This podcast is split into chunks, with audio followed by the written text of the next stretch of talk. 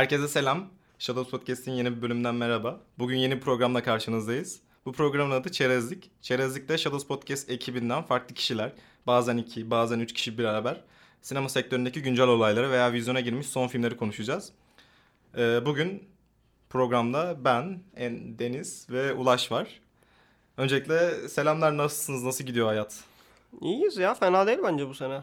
Valla iyi güzel her şey. Ee, programda da işte sen de onu bahsetmeyi unuttun. Fincher'ın Killer'ından, e, Scorsese'nin son filmi Dolunay Katillerinden ve Miyazaki'nin belki de artık sinemaya veda etti mi demeliyiz, ediyor mu demeliyiz onu Son bilemedim. filmi. Gerçi Çocuk aralıkçıdan. galiba. Ya her çıktı. her seferinde aynı muhabbeti yapıyor ya. Geçenlerde de ben sinemaya işte yapmayacağım etmeyeceğim benim için çok sancılı bir süreç dedi. Yine bu çıktı. yaptı. gibi takılıyor. Aynen öyle. Aynen öyle diyebiliriz.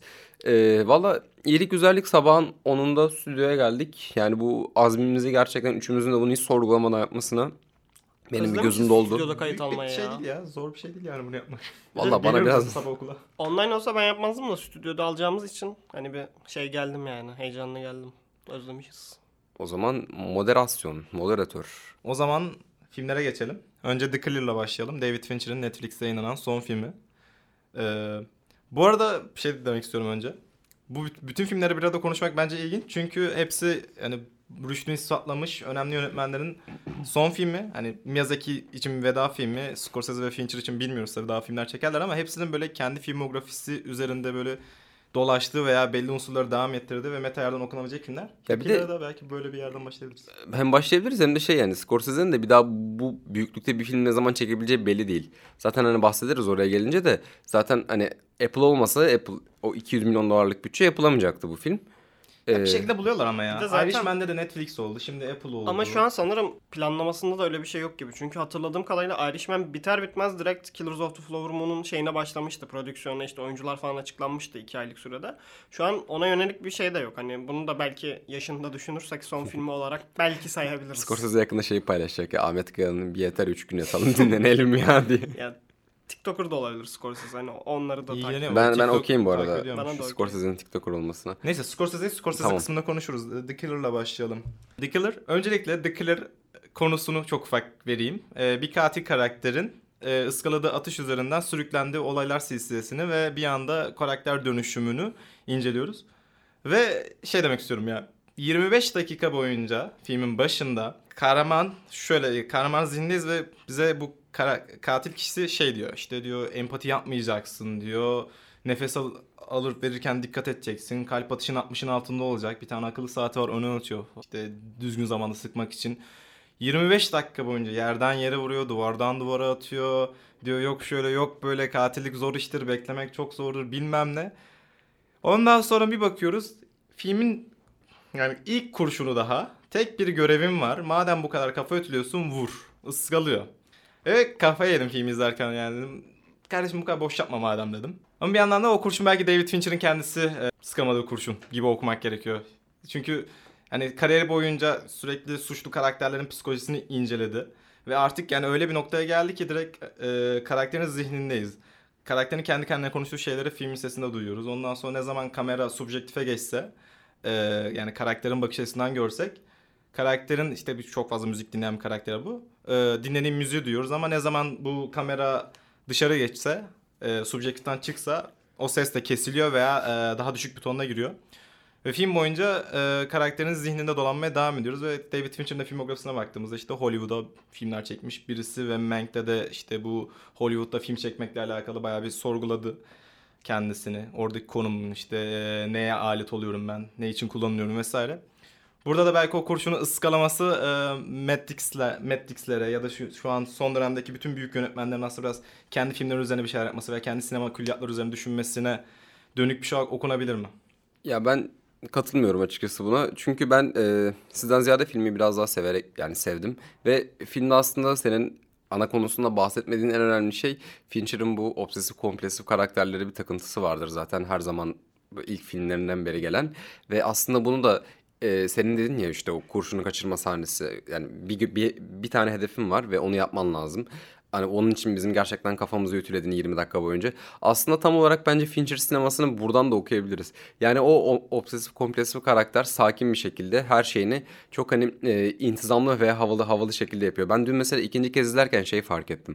Aslında hani böyle bazen çok kasıntı ve havalı olmaya çalışan karakterler vardır ya filmlerde. Bir şeyi böyle çok e, keskin yaparlar, sert yaparlar. Ama içlerinde bazı sakarlıklar da vardır. Mesela dışarıyı gözetleyip ilk sahnede üstüne bir şey aldığı sahnede şey diyor. İşte bu işi yapmak çok zordur. Çok fazla konsantre olmalısınız. Çok fazla şey yapmalısınız falan filan. Ama gözetlerken orada uyuyakalıyor falan. Hani bunlar varken işte o obsesif kompulsif karakterin aslında o kurşunun kaçacağını biraz daha Fincher sineması biraz da ufak ayrıntılarda gizlidir ya. O kameranın o ufak kullanımı veya karakteri başka şekilde orada yürütmesi ve diyelim bir şeyi alttan değil de üstten alması bile Fincher sinemasında çünkü o hesaplanmış çok daha belki mekanik sinemasında bir şeyler anlam belki bazı anlamlar ifade eder. Beni de izlerken aslında bu kendini bu kadar soyutlamış ve mükemmelleştirmiş bir insanın aslında ne kadar işte bu e, insani şeylerden yoksun olmadığı ve özellikle şeyden de bahsediyordu ya e, intikam almaya giderken ki ilk gittiği yerde işte kendisi işte aynı şekilde senin dediğin gibi empati yapma işte e, şeylerini azalt duyularını azalt nabzını indir falan derken işte tam banyoya giriyor ve adam tarafından saldırıya uğruyor ve zaten laps diye kesiliyor kendi düşüncesi.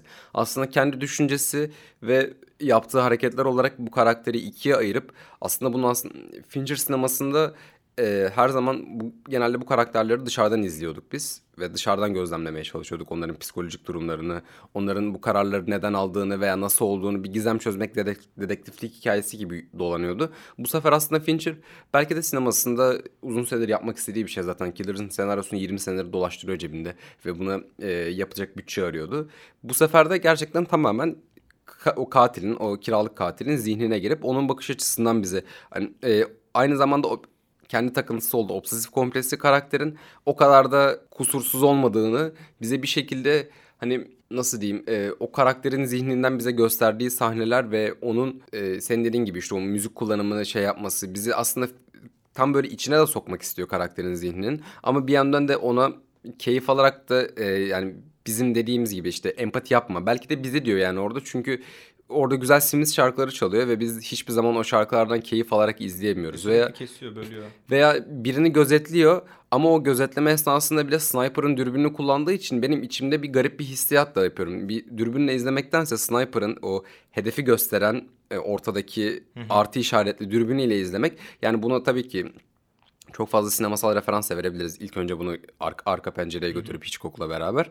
Ama hem bunları kullanarak bizi aslında yani karakterle empati yaptırmadan hani nabzımızı da belki pek yükseltmeden film boyunca belli sahneler dışında zaten karakterin nabzı ne zaman yükseliyorsa bizim oralara göre öyle bir kuruşende ayarlıyor. Yani bunu ayarlaması, bunu bu şekilde yapması evet hikaye açısından zayıf. Çünkü bir şeyler yanlış gidiyor. Ondan bu yanlış gittiği şey için belli bir sonuç ödüyor ve bu sonucu karşılığında intikam almaya çalışıyor. Yani dünyanın belki de en basit senaryolarından birine sahip. Yani ben o yüzden filmi sizin aksınıza çok sevdim ve meta bir yerden de değerlendirmiyorum. Lafı fazla uzatmayayım sonra belki bir şeyler daha eklerim Ulaş'a bırakıyorum sözü.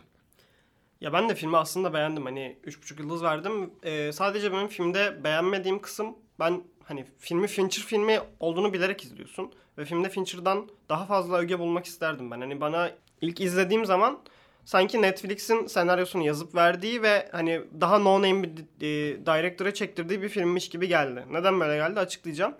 Ben filmin ilk yarım saatiyle geri kalan kısmını e, ayırıyorum. İlk yarım saatinden kastım Paris'te geçen kısmı. Çünkü Fincher'ın daha önce de filmografisinde işte Fight Club'la özellikle yaptığı anti-hero hatta biraz daha burada villain'a kayan bir karakter yaratma süreci ve o karakteri yaratırken ne kadar inceleyip sık dokuduğunu o ilk yarım saatte e, görüyoruz. Hani etrafını tanıtmadan önce direkt karakterin iç dünyasından başlıyor ve karakteri Film tanıtıyor. noir demek aslında burada daha doğru olur. Yani geçici mekanlar ve karakteri Evet, evet. şey Evet. yaparak e, gözlemlediğimiz ve Oradan bayağı referans var.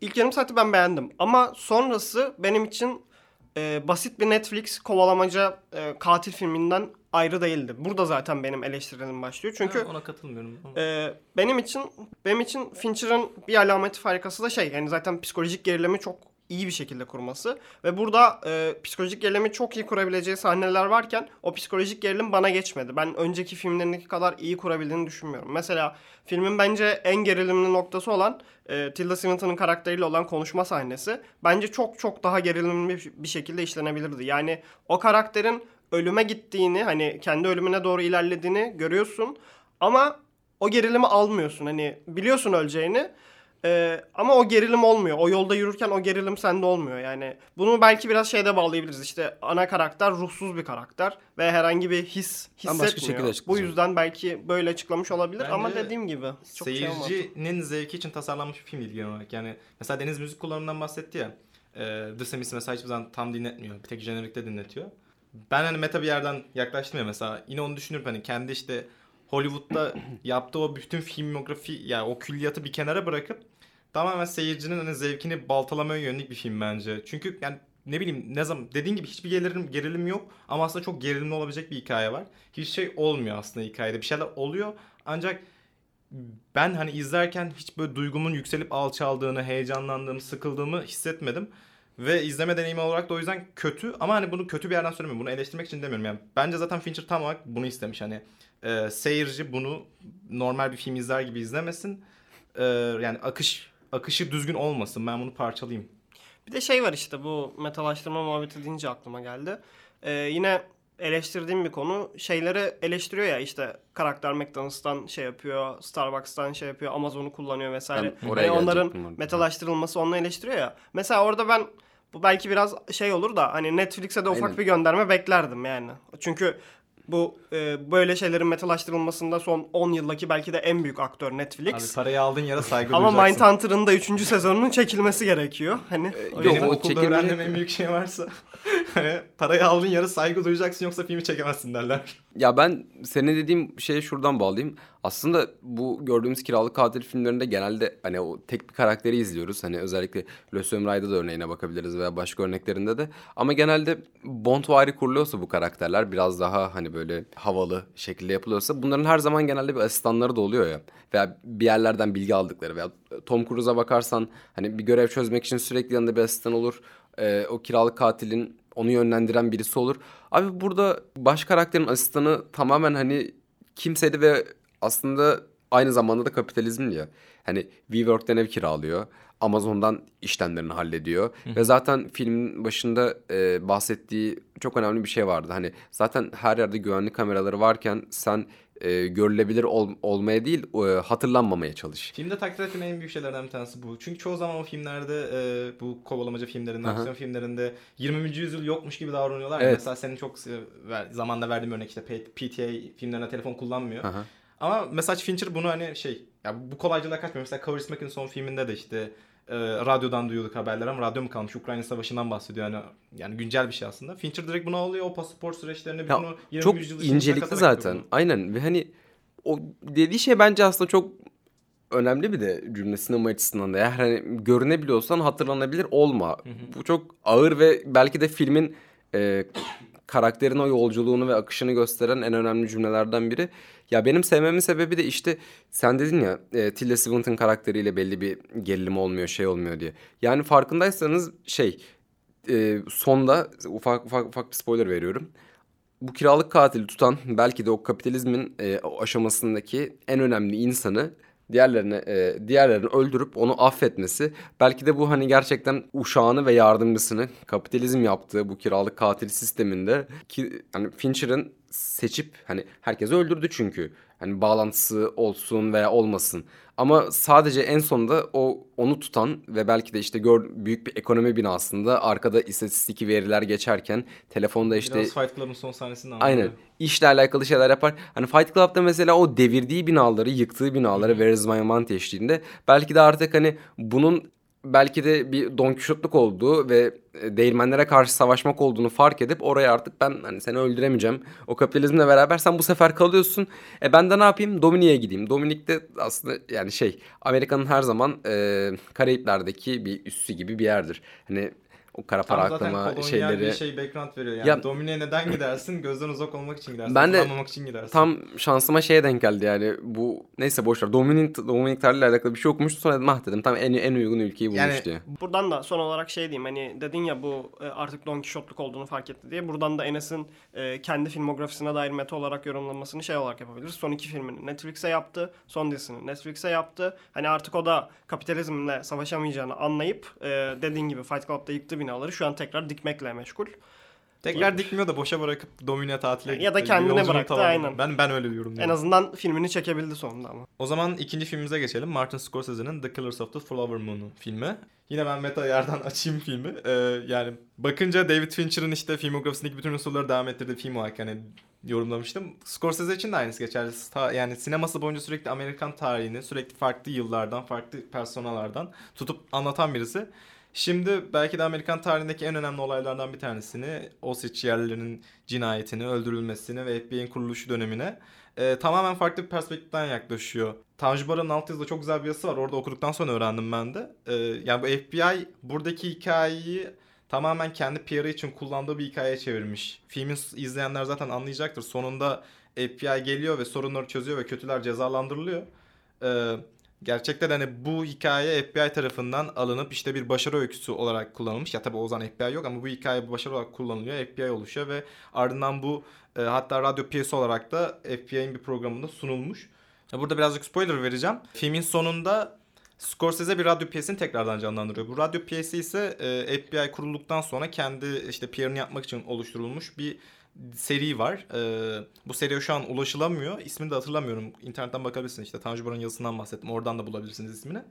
Ve bu piyesi tekrardan canlandırırken aslında tekrardan bir tarih yazımına girişiyor ve Scorsese'nin de orada cameo yapıp en son cümleyi o mu söylüyordu hatırlamıyorum ama sonda çıkıyordu. Böyle söylemesi bence yine hani aslında Amerikan sinemasını işlemiş ve tekrardan bir tarih yazımına girişmiş bir yönetmenin tamamen kendi filmografisi üzerine söylediği bir söz gibi geliyor bana ve bir de yani gerçekten belki de son filmi olacak. Hani bayağı da yaşlanmış bir kişiden bahsediyoruz.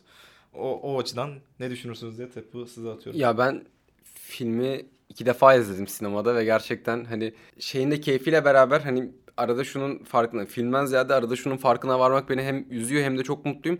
Hani Scorsese'nin bu büyüklükte bir daha film büyük ihtimal yapamayacak ama bu büyüklükte filmini sinemada iki defa izlemenin verdiği keyif ve gerçekten sinemada e, benim bu arada bu senenin en sevdiğim filmi belki de geçen seneden beri sinemaya gelmiş en sevdiğim film oldu. Killers of the Flower Moon. Ya benim ilgimi çeken filmle alakalı ilk izlediğimde dedim hani bir tamam okey iyi film. Hani çok sevdim ama neden sevdiğimi pek de anlamamıştım. Çünkü senin de bahsettiğin gibi ya o, yerlilerinin öldürülmesi üzerine işliyor ve zaten en baştan Robert De Niro'nun karakteri niyetini de belli ediyor. O kara altına çökmek ve orada e, o dolunay katilleri şeklinde işte bahsettiğimiz o kapitalizmin oraya da ele geçirmesi ve o katliam üzerinden Amerika'yı ve kapitalizmin kuruluşunu gösteriyor orada aslında. Ama filmin benim en çok ilgimi çeken kısmı bir şeyden bahsediyor. Birinin öldürülmesi lazım diyor ve gerçekten 10 dakika sonra ölüyor. Veya bir şey olacak diyelim e, ondan kurtulmamız lazım diyor. 2 dakika sonra oluyor. Yani bunu hiçbir zaman şey yapmıyor. Yani mesela bir karakterin bir hedefi olur. Birini öldürmeye çalışır veya belli bir cinayet işlenmesi gerekir. Film boyunca onu böyle gerilimi, gerilimi kurarsın ya normalde. Böyle bir yarım saat araya şey kurarsın olacak mı olmayacak mı diye. Ama her defasında oluyor. Ve sonra ben dedim yani bu filmde bence Scorsese hani öyküsünün dramatik yapısını çok fazla çeşitlendirmeden aslında sanki bir tarih kitabını almış da onu filme çekiyormuş gibi gelmişti bana. Çünkü hani tarih kitaplarında da şey değildir yani bir edebi eser olmadığı için hani araya bir dramatiz, dramatizasyon e, katmaya pek çalışmazlar. Genelde bir şeyin olacağını bilirsin.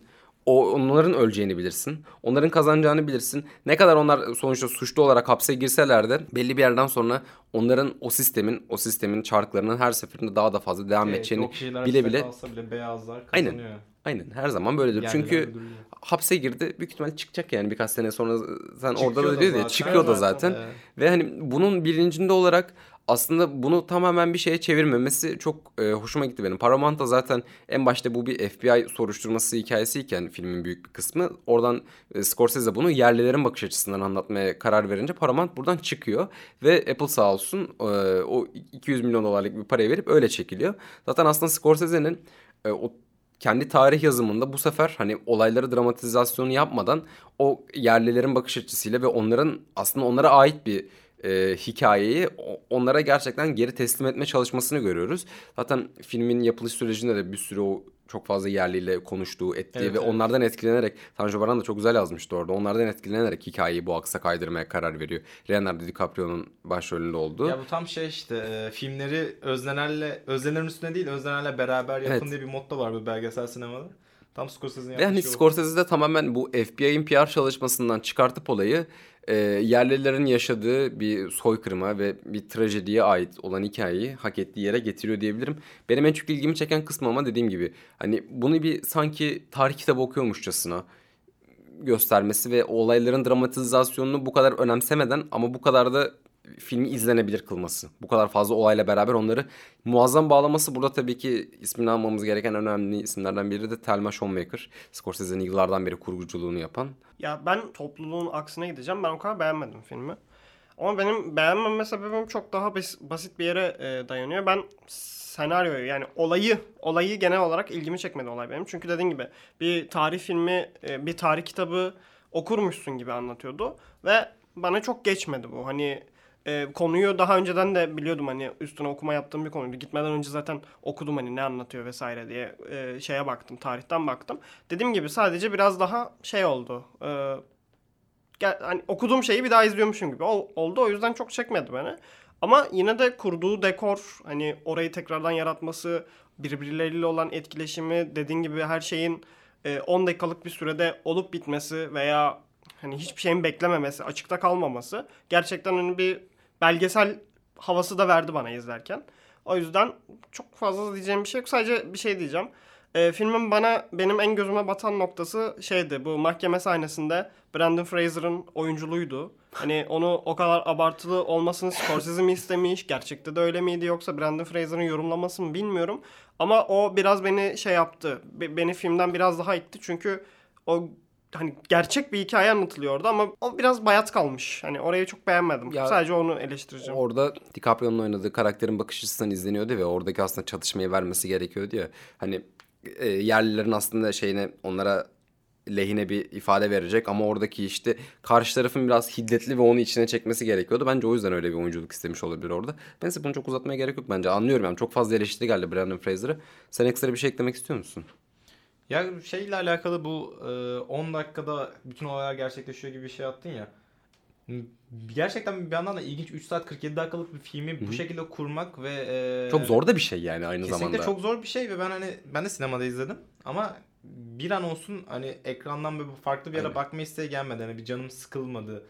Benim o dikkatim nasıl diri tutuldu Burada bilmiyorum. o yüzden işte Thelma Schoonmaker'a getirdim ve gerçekten Scorsese'nin hani filmlerinin senaryosunu olaylar ne kadar hani yoğun olsa da sürekli bir şeyler gelişse de onları birbirine bağlama o senaryo matematiği vardır senaryo kurgusu. Hani bence hani kurgu kadar önemli yani o senaryonun işleyiş açısından. Hani ne kadar hani gerçekten 80 yaşında prime'ını vermiş çıkmış bu işe artık. Size böyle 3,5 saat boyunca böyle bir şey izleteceğim ve dikkatiniz dağılmayacak.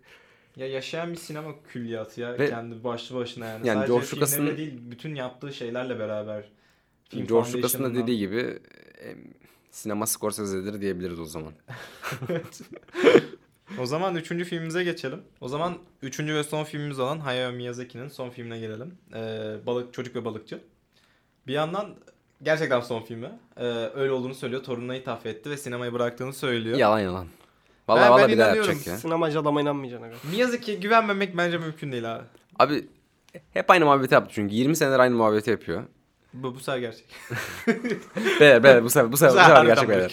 Bu arada inşallah çeker ya. Niye inanayım ki yani? İnşallah Ya, çeker de izleriz. Keşke yani. çekse ama bir yandan da çok da güzel bir veda filmi. Çünkü Evet, evet. e, film boyunca gerçekten onun sineması boyunca tanıştığımız karakterlere ve temalara tekrar dönüyoruz işte yani. Farklı isimlerde olsa da böyle aynı animasyon karakterler bizi buluyor. Bir yandan da hani bir, zih- zihnine dalıyoruz yani bildiğin işte o şatonun içine girdiğimizde o dış dünyayla şato bir şekilde bütünleşmiş ve zamandan da bağımsız bir yerdeyiz. Anne karakteri çocuk olarak hani aslında e, baş karakterimizin kaybettiği annesi orada var ve çünkü zamanında oraya girmiş ve orası zamansız bir yer olduğu için orada var ve doğacağı çocuğunu kurtarıyor.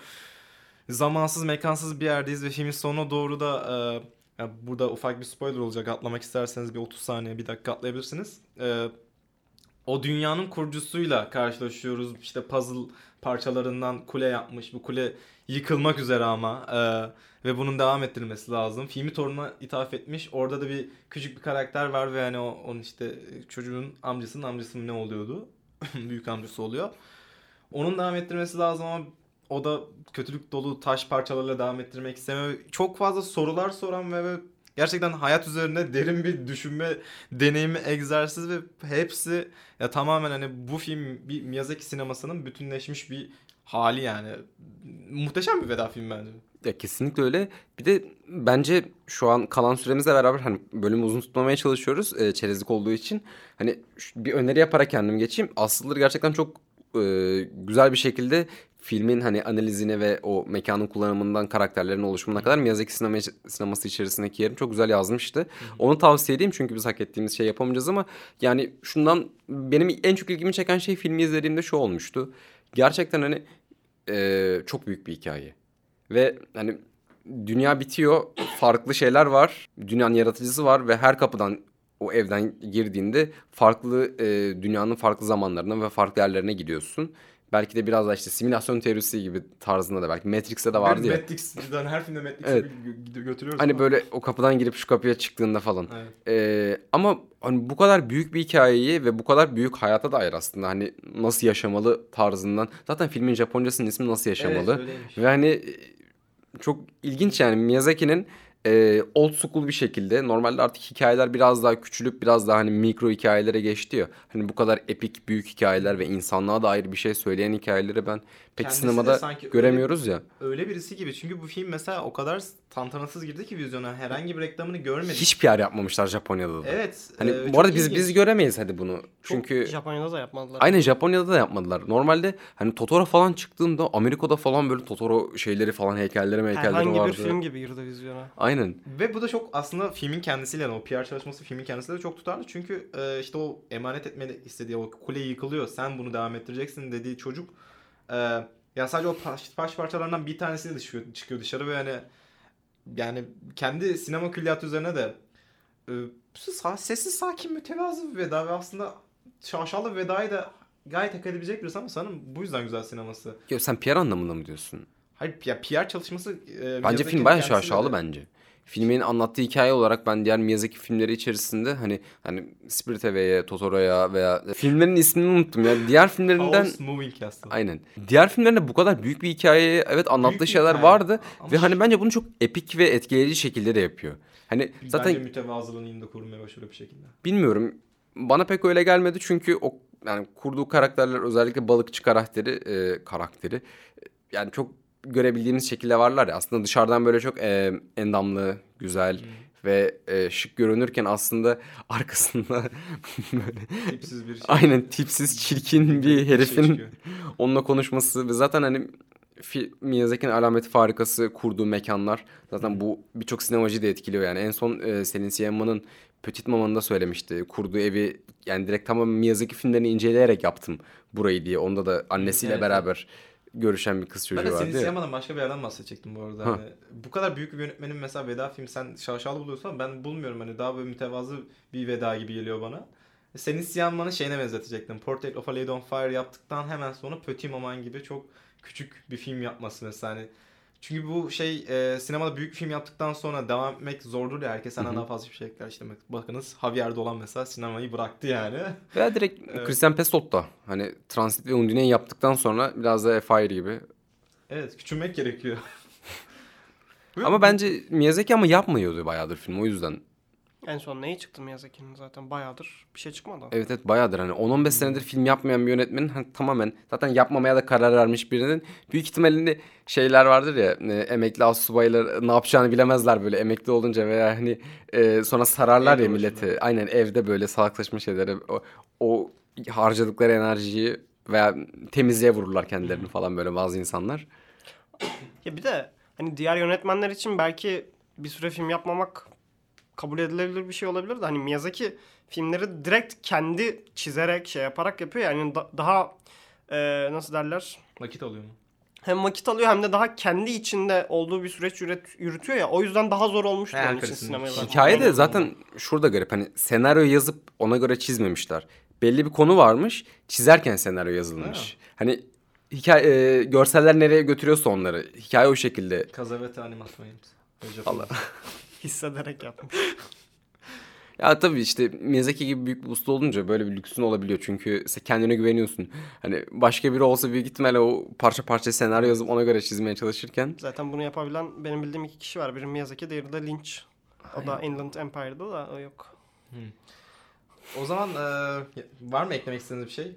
Ben bir şey söyleyip toparlayacağım. Tamam toparla. E, ya bu üç film bence bir arada konuşmak çok güzel oldu. Ben çok keyif aldım. Ben de inanılmaz keyif aldım. Üçü de aslında güncel sinemaya dair çok şey söylüyor yani. Hem bana katılırsınız katılmazsınız ama meta muhabbeti. Onun dışında filmlerin prodüksiyon kısmında Netflix, Apple gibi şeylerin olması veya PR çalışmalarında hani veya film yani işte bu Miyazaki'nin filminin küçük çekilmesi. Önceki bölümlerimizde de konuştuğumuz şeylerde bu. Direkt Scorsese'nin filminin de bu arada PR'ı çok garip. Hani ayrı şekilde incelenebilir. Hani Letterboxd kullanması, sosyal medyayı daha çok kullanması, hani daha farklı açıklamalarla falan gündeme Tolga gelmesi. Kaşeli örnek almıştı. Sarmaşıklı o da öyle yapmıştı. evet yani bayağı güncel sinema hakkında çok hem estetik hem de prodüksiyon anlamında, reklam kısmında çok fazla şey söyleyen 3 film bir arada konuşmak güzel oldu. Ee, o zaman sizin ekleyeceğiniz bir şey yoksa yavaştan kapatalım. Ee, kapatalım ama ben ufak bir şey yaparak böyle programın diğer ileriki bölümlerine bir e, Buyurun. gönderme yaparak Arkadaşlar şu an The Curse diye bir dizi başladı. Ee, yapımcılığını Nathan Fielder'ın ve Benny Safdie'nin yaptığı. Başrollerini de bu ikisinin saati varsa izlenir. aynen bu ikisinin ve Emma, Emma Stone'un başrollerinde oynadığı zaten hani Nathan Fielder delisi ve Benny Safdie akıl hastası bir şeyler yaptığı için diğer ki yani daha ilk bölümü çıktı diğer programlarda konuşulur. O yüzden ben burada hani öneriyim. Siz belki izlersiniz öyle dinlemek istersiniz. Çünkü ben bayağı konuşmak isterim. Napolyon geliyor muhtemelen o da konuşulur. Evet Napolyon On- geliyor. ondan başka büyük film yok ama galiba ocağa kadar. Ferrari. Ferrari. ha, O evet, var, o var. Ee, Uzatmayalım. İyi, tamam. o zaman işte vizyondaki filmleri takip edersiniz bu programda da. Hani Yani daha- diziler dizi de konuşacağız bu Evet arada. dizilerde daha tutarlı ilerleriz. Size de eğer konuşmamızı istediğiniz bir şey olursa yorumdan yazarsanız dikkate Evet. alırız. Önerirseniz çok güzel olur bu arada. Evet, çok güzel olur. Hani e, biz konuşuyoruz, siz dinliyoruz gibi olmasın daha hani etkileşim olsun istiyoruz. Bunun dışında da yani bölümü beğendiyseniz lütfen beğenmeyi unutmayın. Beğenmediyseniz de bize eleştirilerinizi yazabilirsiniz. Her zaman dikkate alırız. Dinlediğiniz için teşekkür ederiz. Bir dahaki bölümlerde, programlarda görüşmek üzere. Hoşçakalın. Hoşçakalın.